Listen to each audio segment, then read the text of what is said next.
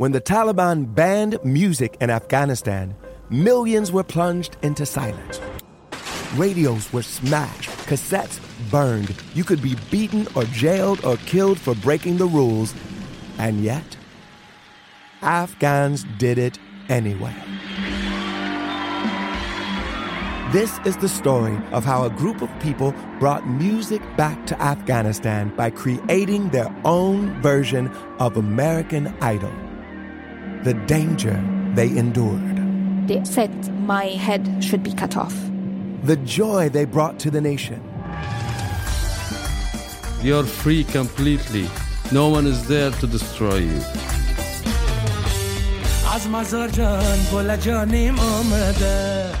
I'm John Legend. Listen to Afghan Star on the iHeartRadio app, Apple Podcasts, or wherever you get your podcasts. A new season of Bridgerton is here. And with it, a new season of Bridgerton, the official podcast. I'm your host, Gabrielle Collins, and this season, we are bringing fans even deeper into the ton. Colin Bridgerton has returned from his travels abroad. Is betrothal written in the stars for the eligible bachelor? Meanwhile, the ton is reverberating with speculation of who holds Lady Whistledown's pen. We're discussing it all. I sit down with Nicola Coughlan, Luke Newton, Shonda Rhimes, and more to offer an exclusive peek behind the scenes of each episode of the new season. Watch season three of the Shondaland series on Netflix. Then fall in love all over again by listening to Bridgerton, the official podcast, on the iHeartRadio app, Apple Podcasts, or wherever you get your podcasts. Subscribe to catch a new episode every Thursday. Hey, girlfriends, it's me, Carol Fisher. I'm so excited to tell you about the brand new series of The Girlfriends. In season one, we told you about the murder of Gail Katz at the hands of my ex boyfriend, Bob. At one point, a woman's torso washed up on Staten Island and was misidentified as Gail. She spent nine years in Gail's grave, and then she just disappeared. It's almost like it's become this moral obligation to find her. And that's what we're going to do find this missing girlfriend and tell her story. With the help of some of your favorite girlfriends from season one, like my producer Anna. Oh my God. My friend Dr. Mindy Shapiro. Hi, it's Dr. Shapiro, and I'd like to speak with the deputy medical examiner. And of course, Gail's sister, Elaine Katz. Having no closure, it kills you. Join us as we try to solve a 35 year old cold case. It's not going to be easy, but it's going to be one hell of a ride. what? I can't believe this. Listen to season two of The Girlfriends, Our Lost Sister on the iHeartRadio app, Apple Podcasts, or wherever you get your podcasts.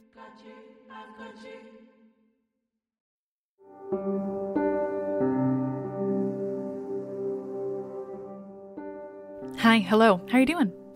This is Let's Talk About Myths, baby! And I'm Liv, your host and giant nerd, who is once again forced to research and write this episode on the day of Game of Thrones. Honestly, it's so much harder to keep focused and keep going when all I want to do is watch this show, especially after last week. Oh man, last week. Anyway, this is not about Game of Thrones, Liv. This is a Greek mythology podcast. So, we're back with Odysseus and Circe. Last week I told you all about our beloved witch in a mini myth devoted to her. As in that episode, I warned you of spoilers for Madeline Miller's book, Circe. This is equally true here because, well, Circe, the person, is best known for her encounters with Odysseus, and so the book, Circe, definitely includes everything I'm about to tell you in this episode, and future ones from the Odyssey, too. So I recommend you read that book super quickly, or you just deal with the fact that you're going to be spoiled, but it'll be because you know the story of the Odyssey, which isn't really a spoiler because it's the Odyssey and it's thousands of years old. Anyway, just an FYI for that. Well, where we last left our intrepid traveler, Odysseus, he'd just been informed by his man, Eurylochus, that a whole slew of his shipmates had encountered the witch Circe there on her island of Aiaia and that she'd turn them all into pigs. So Odysseus sets out to confront Circe, and along the way he meets our friend, the trickster god Hermes, who gives him moly, quite cryptically, as a means of helping Odysseus in his upcoming meeting with Circe.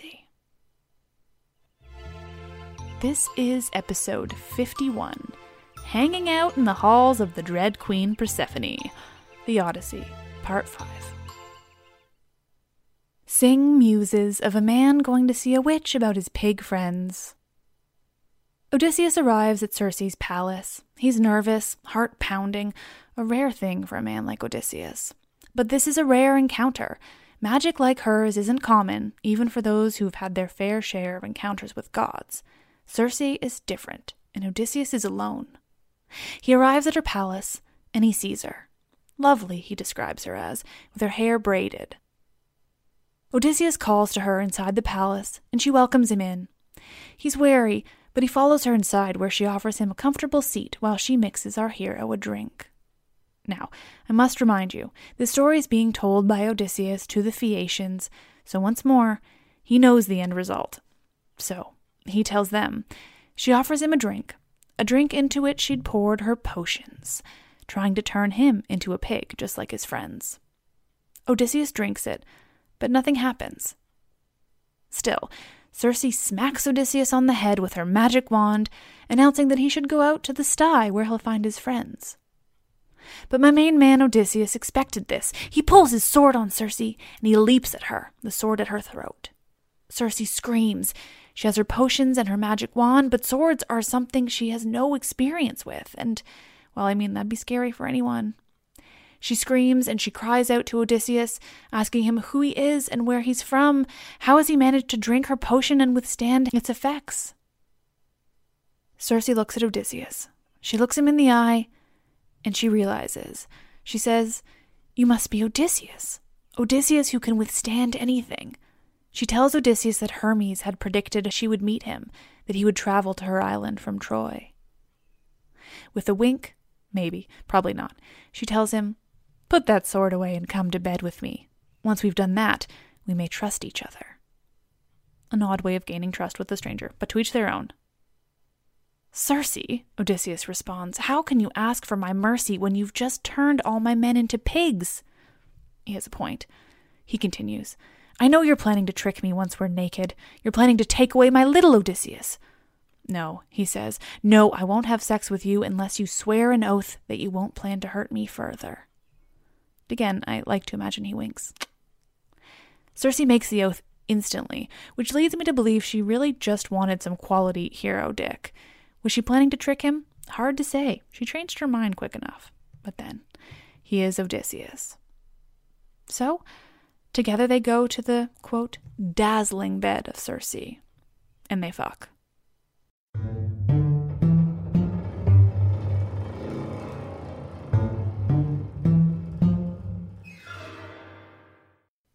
While Odysseus and Circe are having their dazzling hero goddess sex, there's work being done in Circe's palace. She has a number of slaves, house girls, they call them, which is kind of gross. These are nymphs of fountains and groves and rivers. They're there to serve the goddess Circe. They make things more comfortable, setting out food and wine and everything Odysseus could need. then, once Odysseus is free of his duties with Circe, they run him a bath and wash all his weariness away. The nymphs bring Odysseus to the feast they've laid out. They've given him all he could want. He and Circe sit down to the dinner, but Odysseus can't bring himself to eat. He tells Circe, how could he feast on all this food when he knows that his men are so close but trapped in a sty as pigs? Circe seems to wish only happiness on Odysseus now. He's turned her around so she doesn't even try to fight him on the releasing of his men. She brings the men inside, and just like that, one by one, gives them another potion that transforms them back into men that they were. But not only that, now they look younger, more handsome, and even taller. That's right, these pig men are now even hotter than before. The men see Odysseus and they run to him. They all have nice hugs, and really it's just a lovely time. And Circe is down to play hostess, too. So, with these men transformed back and everyone happy, she tells Odysseus to get all his things from the ship and come back to her palace with his other men. Circe will host, and they will stay with her and have a far more enjoyable time than they would camping out on the beach. The men are thrilled, and Odysseus too. He travels back to the ships to get their things and his remaining men, all of whom are thrilled with the idea. Except Eurylochus. What, are you fucking kidding me? He says, though I'm paraphrasing a hint. Why would we go into her palace where we'd just be turned into pigs or lions or wolves? Don't you remember what happened when Odysseus led us into the Cyclops Polyphemus's cave? How did that turn out? No, it hasn't gone well when we've trusted the rash decisions of Odysseus. At this, Odysseus seriously considers just hacking Eurylochus's head off, even though we're told they're family. So, you know, definitely disproving the accusation of rashness with that response. Mm-hmm. But his men hold him back, and he doesn't get to hack off Eurylochus's head. They intend to simply leave Eurylochus there. He can watch the ships, they say. But in the end, Eurylochus too goes with the men back to Circe's palace. He's less afraid of Circe than he is the anger of Odysseus.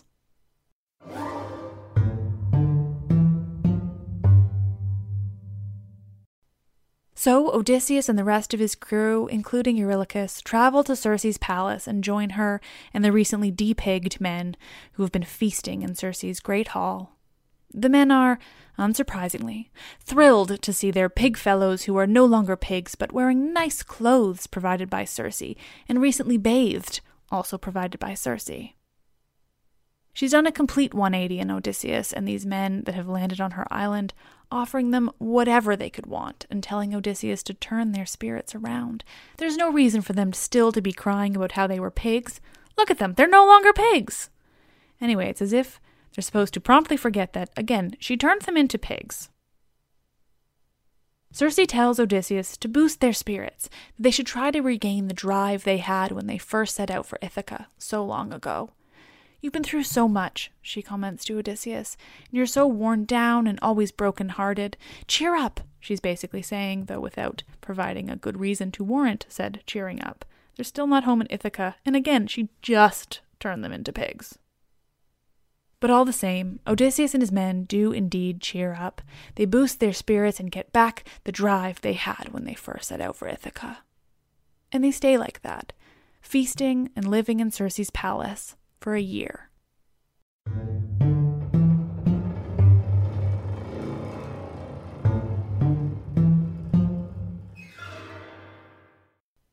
After a year, Odysseus's men are ready to, finally, travel home to Ithaca, or at least keep trying.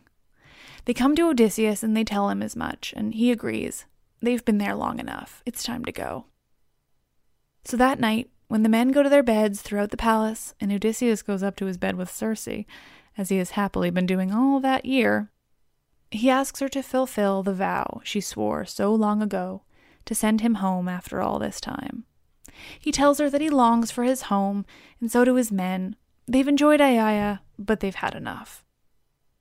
Circe understands it's been a while, so she tells him, You're more than welcome to go home. I'm not keeping you here against your will. But she says, While I have no problem with you going home, there is something you'll need to do before you'll be able to get there. You, brave and cunning Odysseus, must travel to the underworld, to the kingdom of Hades and the dreadful queen Persephone. Yeah, she's the dreadful queen. Persephone was far more feared than Hades, and honestly, it's badass. You must travel to the underworld to seek advice from the blind prophet from Thebes, Tiresias. Tiresias alone has been gifted by Persephone with full understanding. At this, Odysseus breaks down. He sobs and cries and rolls around on the bed. I mean, honestly, I'm getting the toddler throwing a tantrum vibe, but maybe it's in a heroic way. Finally, he composes himself. He asks Circe, hopefully not in the whiny tone I'm imagining, How, Circe, can we visit Tiresias? No one has ever sailed to the underworld by ship. So, Circe tells Odysseus how to travel to the underworld. Set your sails. Don't worry about not having a pilot on your ship. Let the north wind blow you to where you must go. When you've crossed the stream of Oceanus, she continues, you will reach a shore where willows drop their fruit, where poplars grow. This is the forest of Persephone. Tie up your ship there and travel into the home of Hades and Persephone. Go to where two rivers, the Pyriphlegethon and Cocytus, run into Acheron. There, dig a hole and pour libations around it, libations for the dead. Circe continues her instructions. There are to be animals sacrificed when Odysseus returns home to Ithaca, and animals sacrificed when he is still in the underworld. He must pray and make vows and prayers to mighty Hades and terrible Persephone. Then she tells Odysseus, Draw your sword and sit. Do not let anyone come near the blood that's been spilt, not until you hear the prophet Tiresias. Finally, Tiresias will come. He will tell you about your journey across the seas. He will tell you how to get home to Ithaca.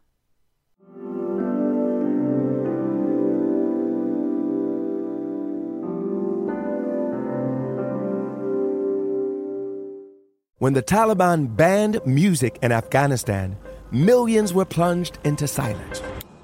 Radios were smashed, cassettes burned. You could be beaten or jailed or killed for breaking the rules. And yet, Afghans did it anyway.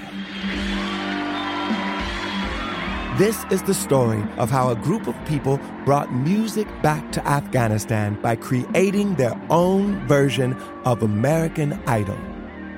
The danger they endured. They said my head should be cut off. The joy they brought to the nation. You're free completely. No one is there to destroy you.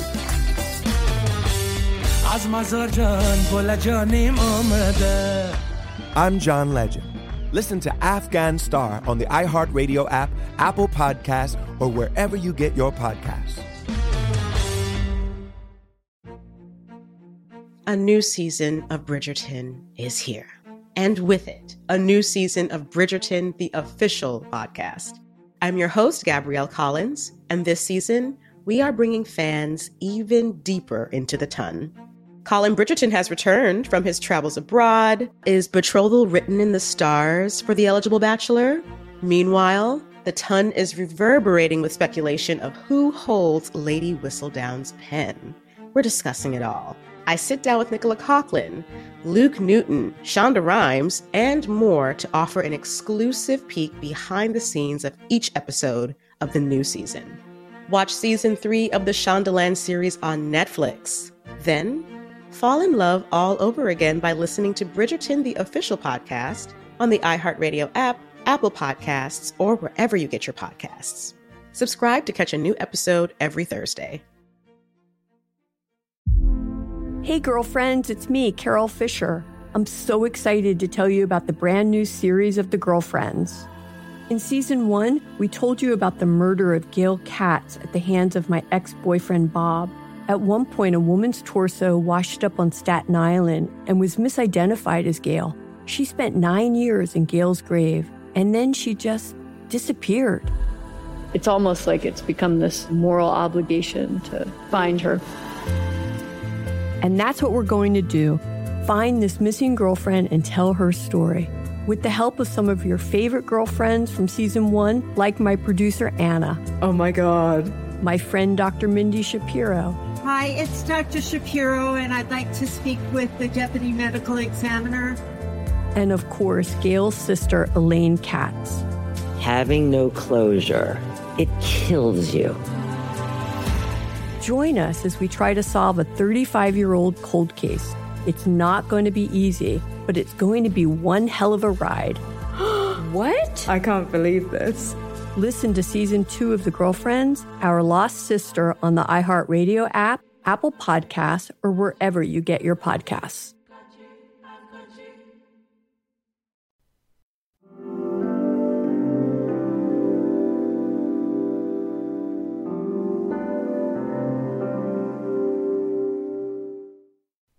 With these instructions from Circe on how to reach the underworld and how to get the advice needed while he's there, Odysseus is ready, though he's still worried about how the plan will go. He goes around waking all his men, telling them it's finally time to leave Aiaia. There's one man who was away from the others. He was high up in the palace on the top floor, seeking the cool, fresh air. He was drunk. Elpenor. He heard the bustle in the palace, and it startled him. He forgot where he was, and Elpenor falls to his death, while all the others are preparing to, finally, try once more to get home to Ithaca. But they don't find out about Elpenor, not yet. Odysseus goes to his men and he tells them the plan. They are, not surprisingly, quite distraught that they're not to head right out to Ithaca that moment, that instead they had to find a way into the underworld, what no other ship has done before? To ask the advice of a blind, dead prophet? I mean, it is a bit much, but we trust Circe. She's proved to be pretty chill after she undid the whole pig transformation thing. With the ships ready to set out, Circe brings them, at last, the animals they would need to sacrifice once they reach the world of Hades and Persephone. She ties the animals on board the ship, and in a blink, she's gone.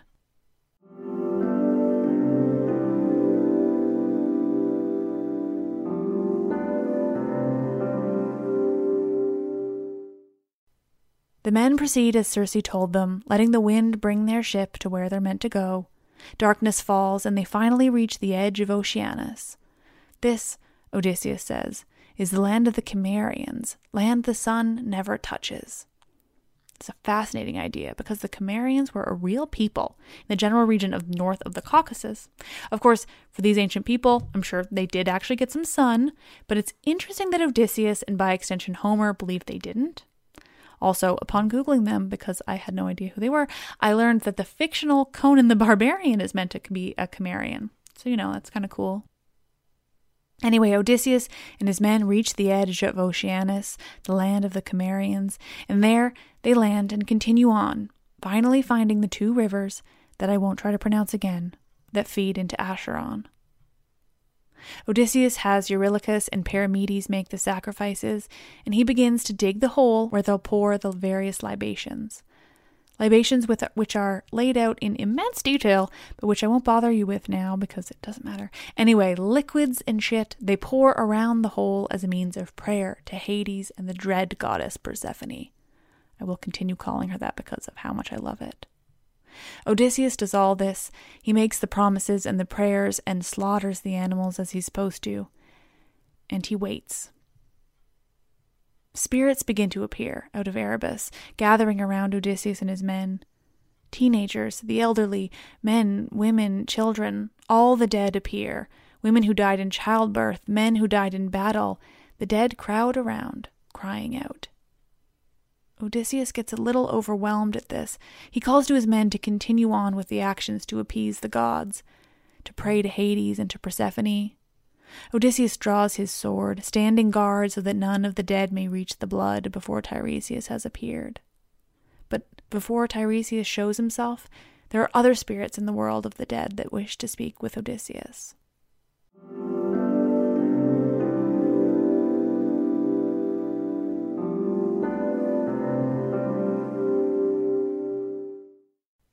The dead are visiting Odysseus as he waits for Tiresias. First, Elpenor, the young soldier who fell from Circe's roof only days ago. Elpenor tells Odysseus what happened. Seems they just hadn't realized Elpenor's fate at the time. He begs Odysseus to bury him when he passes by Aiaia on his way home. Bury him so that he isn't bound to wandering aimlessly for eternity. Next, Odysseus' own mother, Anticlea, visits her son as he waits in the world of the dead. But when Odysseus left Ithaca all those years ago, his mother had been alive. So this is how he learns she's died. Bit of a bummer. But Odysseus' mother doesn't speak with him.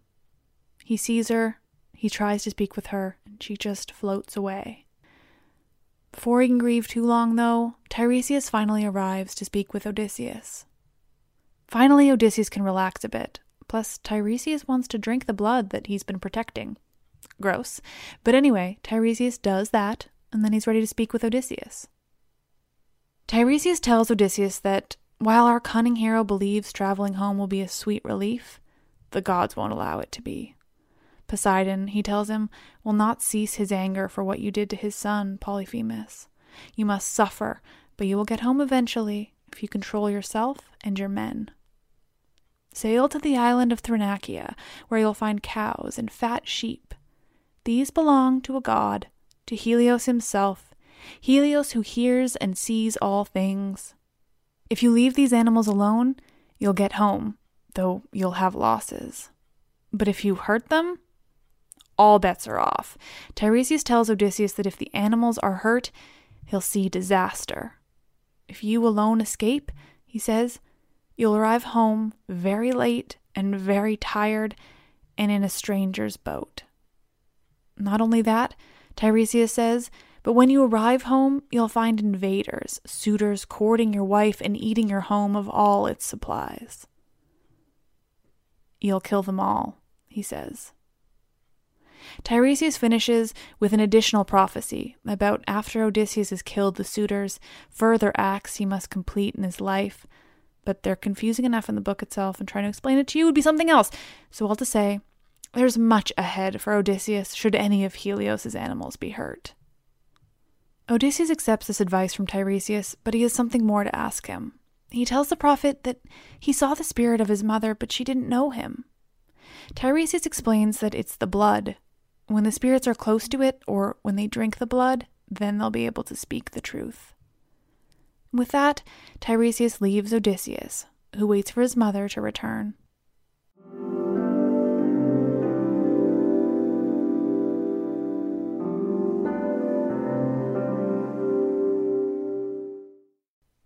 The spirit of Odysseus's mother, Anticlea, returns, and Odysseus allows her to drink the blood. Finally, they can speak. Odysseus tells her why he's there, how he got there, how long he's traveled. He asks about home, Ithaca. Has Penelope married again? How did you die? He asks. Has Penelope married again? How is Telemachus and my father Laertes? Odysseus asks his mother all she knows about all the things that have happened in Ithaca. She replies, telling him about Penelope's actions toward the suitors, how she stayed firm, though she's always sad for her missing husband. Anticlea tells him about Telemachus, how he's busy withstanding the suitors but is otherwise safe, and about Laertes, who stays in the countryside and won't return to the palace at all. Instead, he lives like a peasant, sleeping alongside slaves, living in rags, missing his son.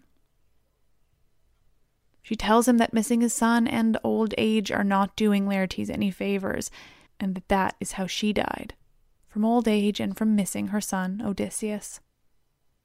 Once Anticlea has left him, he and the men are approached by a group of women sent by Persephone. One by one, the women drink from the blood and tell Odysseus their stories.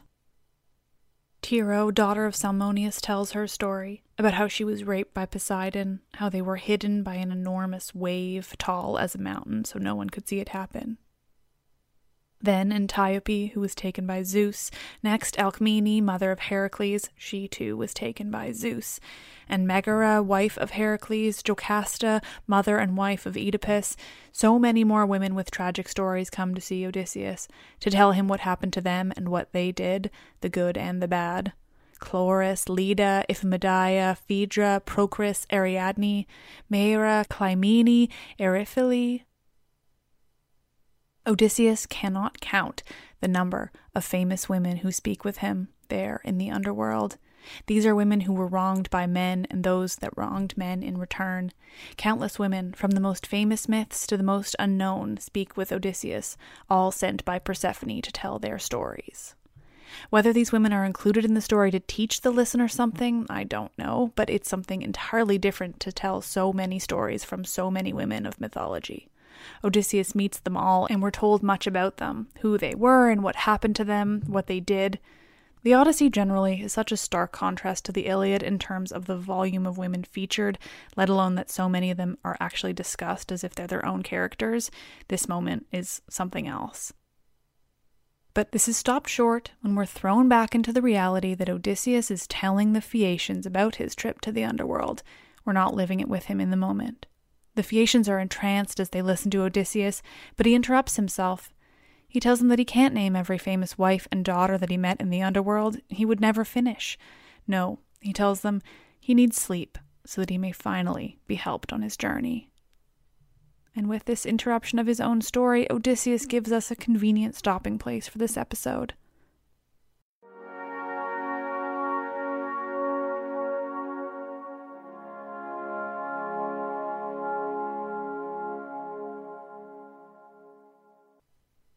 Oh, friends, thank you all for listening.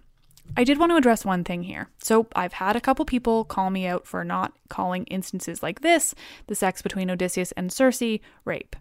It's hard to say whether these few people are coming at this from an objective point of view or the you hate men point of view that I get quite often, but regardless, I'm going to talk about it.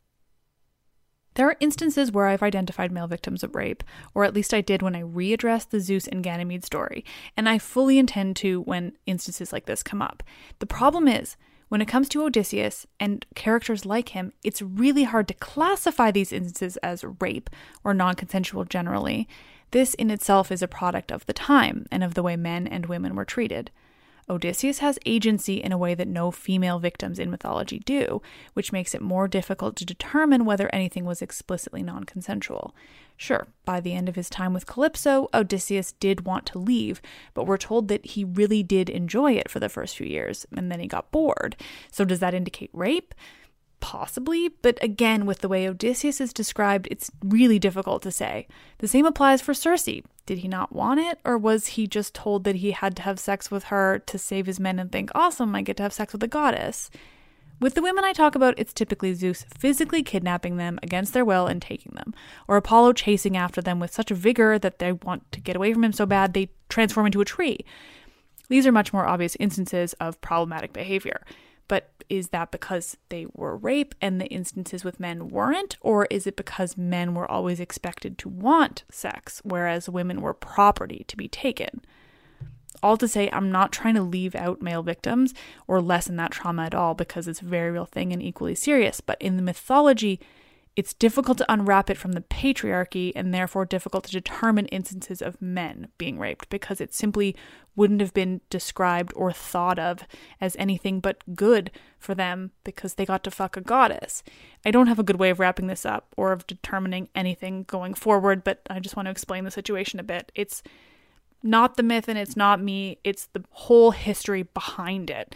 It's the way that men were expected to be, which is a problem in itself, but also just makes it hard to unwrap those things from the mythology. On a completely separate and wildly different note, I'm announcing the promised Instagram contest. Make sure you're following me on Instagram. So go to Instagram, search Myths Baby, and be on the lookout for a post. I will post about the contest, and you will need to like that post and comment with your favorite god or goddess and why. I'll pick my favorite, and they will win a Myths Baby tote bag, either my podcast logo or the new Goddesses of the Judgment of Paris. So stay tuned. That's coming in the next few days. Thank you all. You're magnificent. I'm Liv, and I love this shit.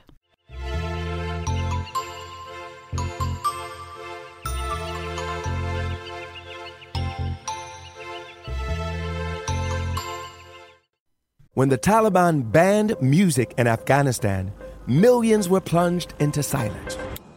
Radios were smashed, cassettes burned. You could be beaten or jailed or killed for breaking the rules. And yet, Afghans did it anyway. This is the story of how a group of people brought music back to Afghanistan by creating their own version of American Idol.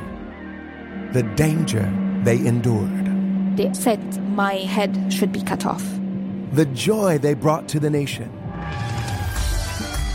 You're free completely. No one is there to destroy you.